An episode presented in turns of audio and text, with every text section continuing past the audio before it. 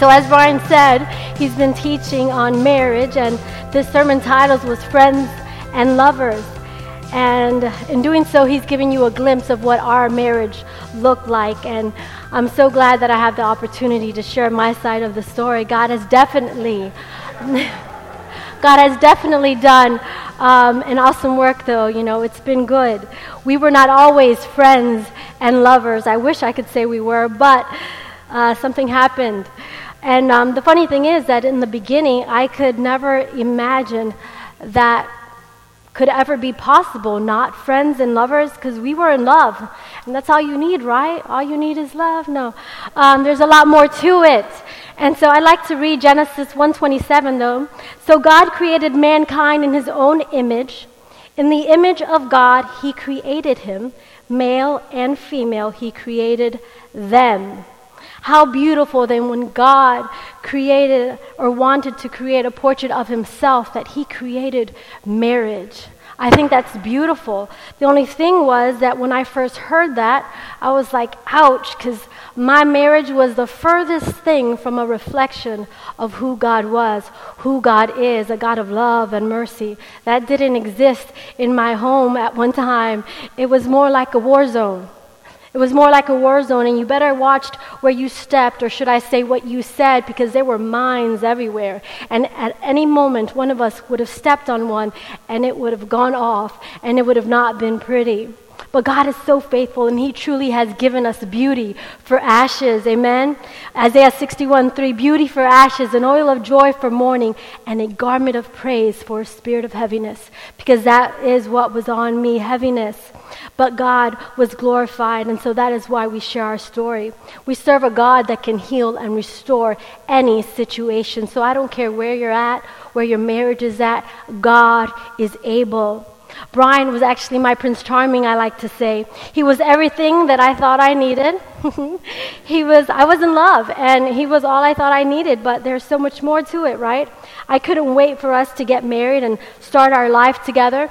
We actually met on the mission field.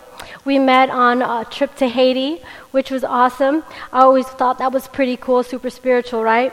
We were both um, strong Christians.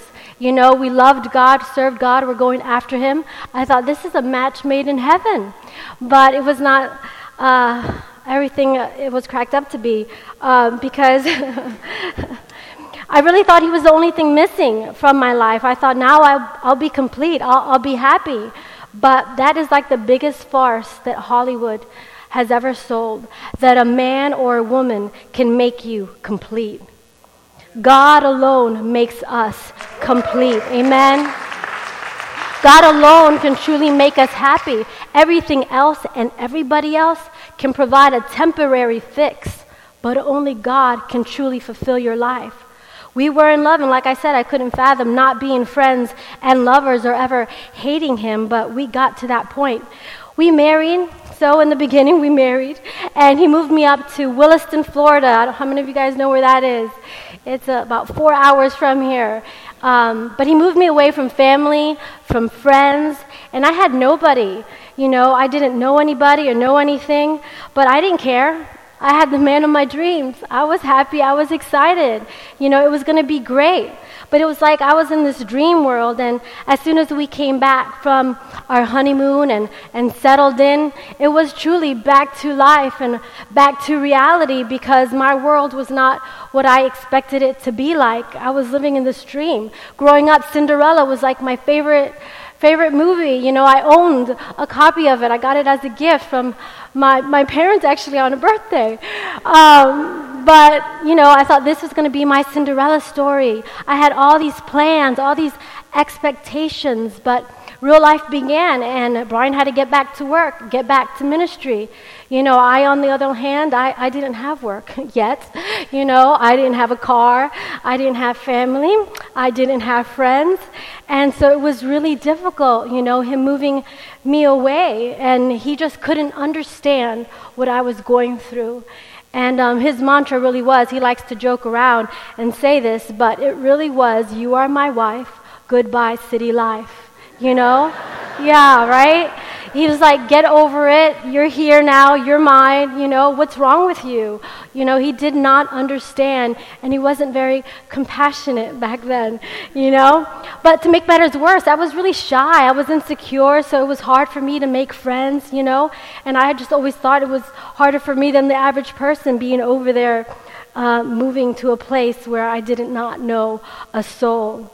So that's where the trouble really began for us. And I didn't realize it, but at that time, it was like these seeds were being planted in my heart, you know, seeds of unforgiveness and resentment and, and bitterness. Because you see, Brian, he was never designed to meet my every need. But that's what I wanted. That's what I expected from him, poor guy. You know, here was my, you know, expectation and here was my reality. And in the middle was all this disappointment that just kept piling on, you know, worlds apart, worlds apart. I didn't know what was taking place, but like I said, that bitterness, that resentment, and even anger just began to take root towards Brian, towards ministry, you know, because those things begin to just flow out of your life when you least expect it. You know what I'm saying? Not just in your marriage, but when you give in to those things, it pours out in other relationships in your life, you know? He was already a youth pastor when we married. He was, a few years later, became a lead pastor. And I got really good at putting on a mask and acting like everything was okay, but deep down inside, man, I was broken. I was a mess. So, on one side, you had Brian being uncaring, unloving, disconnected, and then you had me being resentful, bitter, and angry, recipe for disaster. The sad part was that I really felt justified. If he would just act right, if he would just start saying the right things, but he was not he was not helping the situation and guess what i blamed him completely i was so wrong but i had decided that he didn't deserve my respect he didn't deserve respect and honor i knew what the word said i grew up in church but i was like mm unless he changes there's no way there's no way i'd say things like this was the best i'd be like way to go pastor he loved that one that really got actually under his skin, you know? But because of that, that was my go to right there because I knew it just really hit him where it, where it hurt, you know? So it was the most popular. But now listen. What I want you to understand, it's like he said, you know, through all of our struggle, I was a believer. I loved God. I read my Bible. I would pray. But you can be doing all of this and you can still be deceived in certain areas of your life. We open doors to the enemy and we don't even realize it. And we're going to church daily, we're praying, but man, we got to pray like David God, search my heart. See if there be any wicked way in me. He didn't deserve, I thought, my respect, my kindness. I acted like a Christian everywhere else and to everybody else except in my own home with my spouse. I was mean, y'all. I was mean. I confess I was you know. But God is good. He's so merciful. He's so patient with us. He loves us. You know, Proverbs 14:1 says, "The wise woman builds her house, but the foolish tears it down with her own hands." And that was me, man. I was tearing my house down with my own hands, with my own words, with my actions. I was destroying my home. And the sad part was, like I said, I thought Brian was the culprit. It was all his fault. And I was justified by, uh, you know, the way I was treating him. It got so bad, as he has shared a couple weeks ago, it got so bad that I did pack my bags. I was ready to book it. I was tired of being angry. I was tired of feeling lonely. I was tired of, of, of feeling hurt. I was tired. I was done. I was miserable. I was like, this is not what I signed up for. And we had two kids. We had Caleb and Hannah at the time. They were so little. But God is so good and He is so merciful, you know? Sorry. But before I made that awful decision, which I'm so glad I didn't, I reached out to a godly woman it's so important for us to have godly relationships in our life, you know?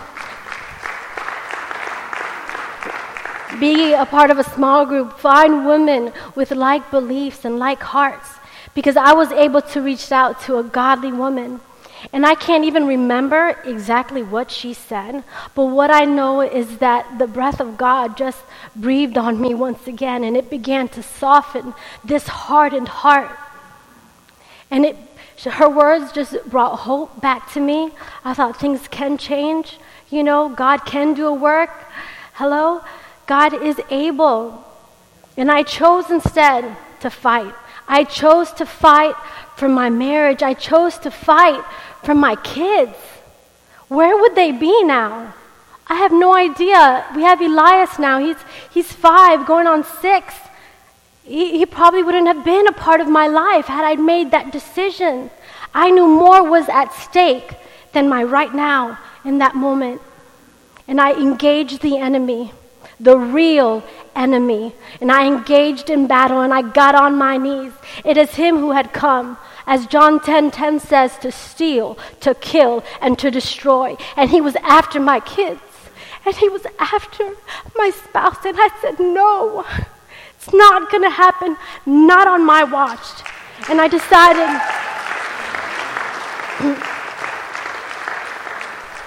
and I decided to do something different. God began to show me how self righteous I had become and hateful. I wanted God to change Brian, but God wouldn't let me focus on him. As I got into my prayer closet and really began to seek after God for my marriage, the spotlight was on me. And my depraved heart was exposed there before a merciful God. Ephesians 5:33 says, "Nevertheless, let each one of you in particular so love his own wife as himself. And let the wife see that she respects her husband. I want to read the Amplified Version. It really gives us a better picture. However, each man among you, without exception, is to love his wife as his very own self, with behavior worthy of respect and esteem, always seeking the best for her with an attitude of love and kindness. And that was easy for me to shout at, you know, amen to, but listen to the second half. And the wife must see to it that she respects and delights in her husband, that she notices him and prefers him and treats him with loving concern, treasuring him, honoring him, and holding him dear. My problem was I'd lost respect for Brian because of the way he treated me, because of the things that he had done, and I wasn't able to let it go. I didn't want to let it go. To his credit, some of the things he did was unknowingly because of the expectations that I had set on him. But I've learned that when that happens, wives, when he's not giving you any reason to really respect him and honor him, you respect and honor the position that God has given him. The Bible calls our husbands the prophet and priest of the home. And so I began to instead honor God. See, God will reward you for being faithful to obey His word because ultimately it was God who I was honoring when I honored Him. We obey God's word. It doesn't matter what I thought, how justified I felt in my behavior. God's word doesn't change to fit our emotional state, to fit how we feel. His word is true. And He says, obey. I came to the realization that I could only work on me. As much as I wanted God to work on him, and I had this long laundry list, God was like, No, you got to work on you, girl. You got to work on you. Because it was the work of the Holy Spirit to bring change in him. He couldn't hear me at that point, anyways. You know, we were just not hearing each other. But one of the keys to being friends and lovers for life, and this goes for husband and wife, is create an atmosphere that welcomes God's power God's Holy Spirit to work in your marriage and in your home. Create an atmosphere. And this is a lifelong journey. It doesn't end. Until we see Jesus face to face, we haven't arrived. And I'm forever growing and forever learning about how to love Him. God brought me to Ephesians 4 31 32 during that time. Let all bitterness, wrath, anger, clamor, and evil speaking be put away from you with all malice, and be kind to one another, tender hearted, forgiving one another, even as God in Christ forgave you. If these things are in play in your life and in your home, you are not creating an atmosphere for the Holy Spirit to do His work. You know what you're doing? Instead, you are inviting demonic influence into your life. You are opening doors to the enemy. And we got to close them doors. We got to say, not here, not now, no more. Amen? I had been unwilling to forgive Brian. I was full of anger and bitterness. But what I realized is that my forgiveness does not make or did not make him right. It doesn't make them right who have hurt us but it does make you free. It makes you free. Amen? I had to let go of the past so that my future could live. I had to let go of the way things had been, the hurt that I had gone through. I had to let it go. I had to release him to God and then trust God to do what only he could do. Corrie ten Boom says, Forgiveness is an act of the will, and the will can function regardless of the temperature of the heart. We can forgive. We can forgive. We can love. The greatest understanding of love is that love is not a choice. We can love regardless of how we feel. We can love because the love of God is in us. The agape love of God dwells on the inside of us. God's kind of love is, not about emotion.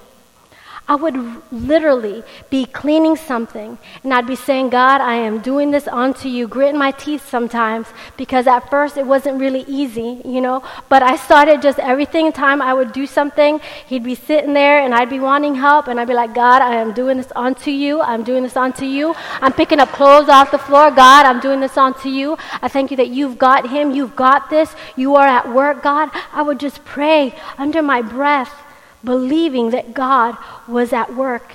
Instead of lashing out at him, which was usually, you know, my go to, I decided, nope, I'm going to stop that. And it wasn't easy. But you know what? All things are possible with God. What you think you can't do in the natural, God can do by His Holy Spirit through you.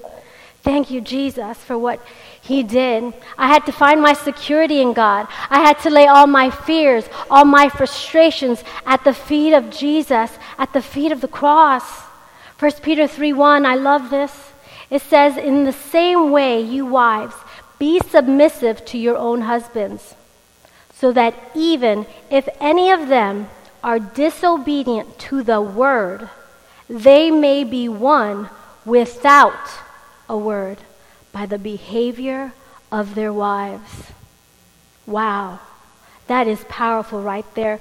That they may be won without a word by the behavior of their wives. I was oblivious to the power that I had to redeem my marriage. I just had to obey God's word and I had to stop just hanging around the cross. I had to actually get on the cross. I had to die to self Hmm? Winning the fight became less important, and winning his heart took precedence. I had to win his heart. I had to start building up my marriage and stop tearing it down. So I began with the help of Holy Spirit to create an atmosphere where he could work. The truth was that Brian was a good man. He was a good man. I married a good man. He was a man of God. And he loved God, but my anger and my bitterness would not let me see it. He did not know how to love me. I needed Holy Spirit to teach him.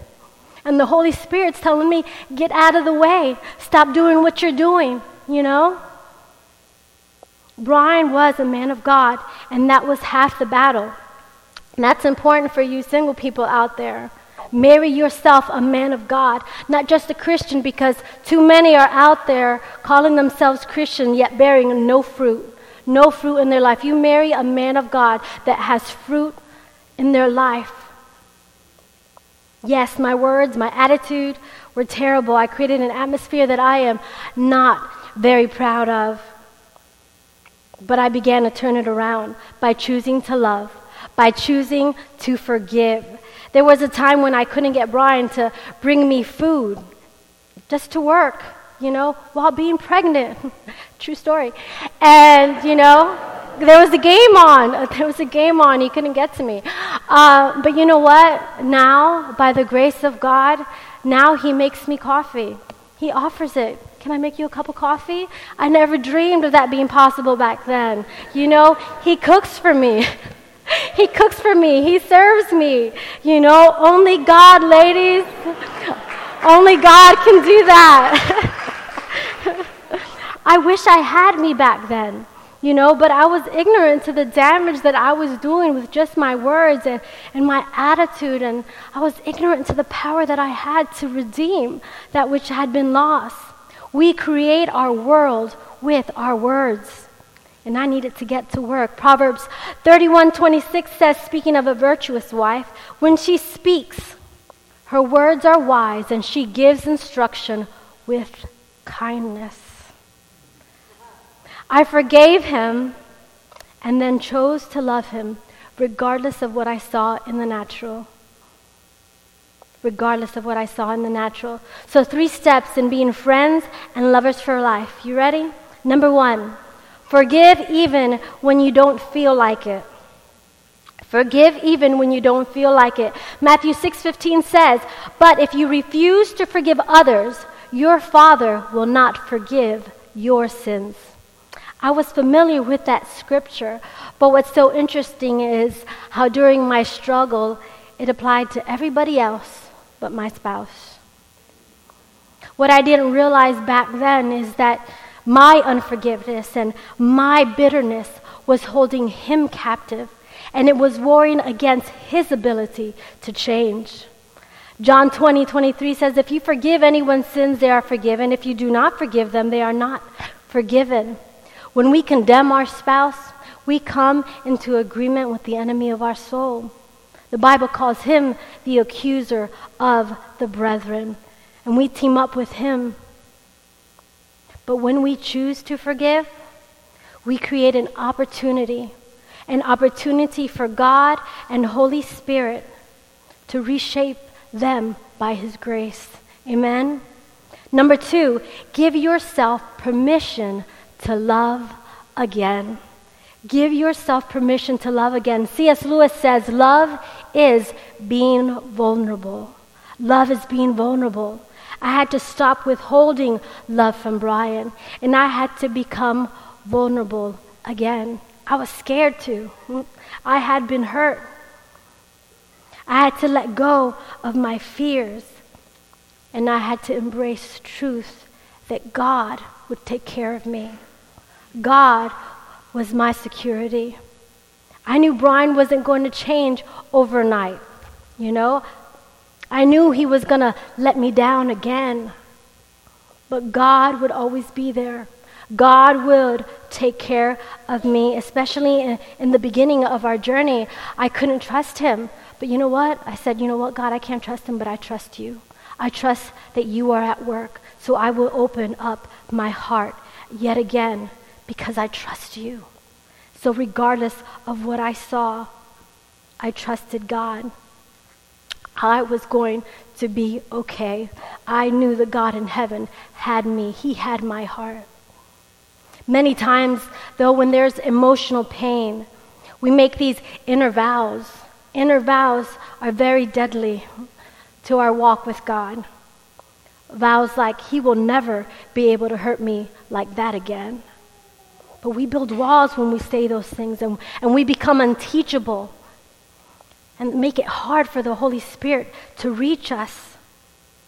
Our marriage cannot succeed with vows like that.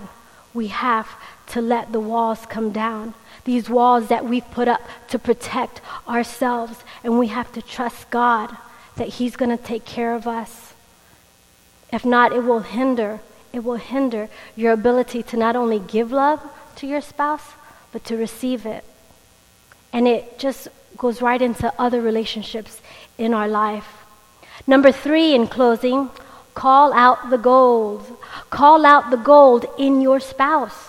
When I say call out the gold, I'm talking about the treasure that God Himself has placed on the inside of them. Each and every one of us has God given treasures. And as married couples, we have the awesome opportunity to call out the gold like nobody else in our spouse, the God given talents and abilities. They're easy to see when you're dating, right? Real easy to see. We see all the good. But once you get married, life begins to set in, and all you seem to focus on is the faults, hmm? the failures. Proverbs 18:21 says death and life are in the power of the tongue and those that love it will eat its fruit. We must praise the things our spouses do right. Sometimes we got to look real hard. I know I did in the beginning, but it's there. And Holy Spirit will show you. We got to be their biggest cheerleader. Jimmy Evans puts it best when he says, Women become, quote unquote, in an atmosphere of security, but men become in an atmosphere of honor. You might have heard it said if you find that your spouse doesn't come around the way he used to, it might be because the atmosphere is not what they need. Ladies, men will gravitate to the place where they get the most honor, and they will gravitate away from the place where they don't get honor. Equally, wives men. Wives will be drawn to a man who speaks to her in love and kindness, who builds her up instead of tearing her down. I tell you what, praise is a critical discipline. It's a discipline. We have to discipline ourselves. It's not an emotion.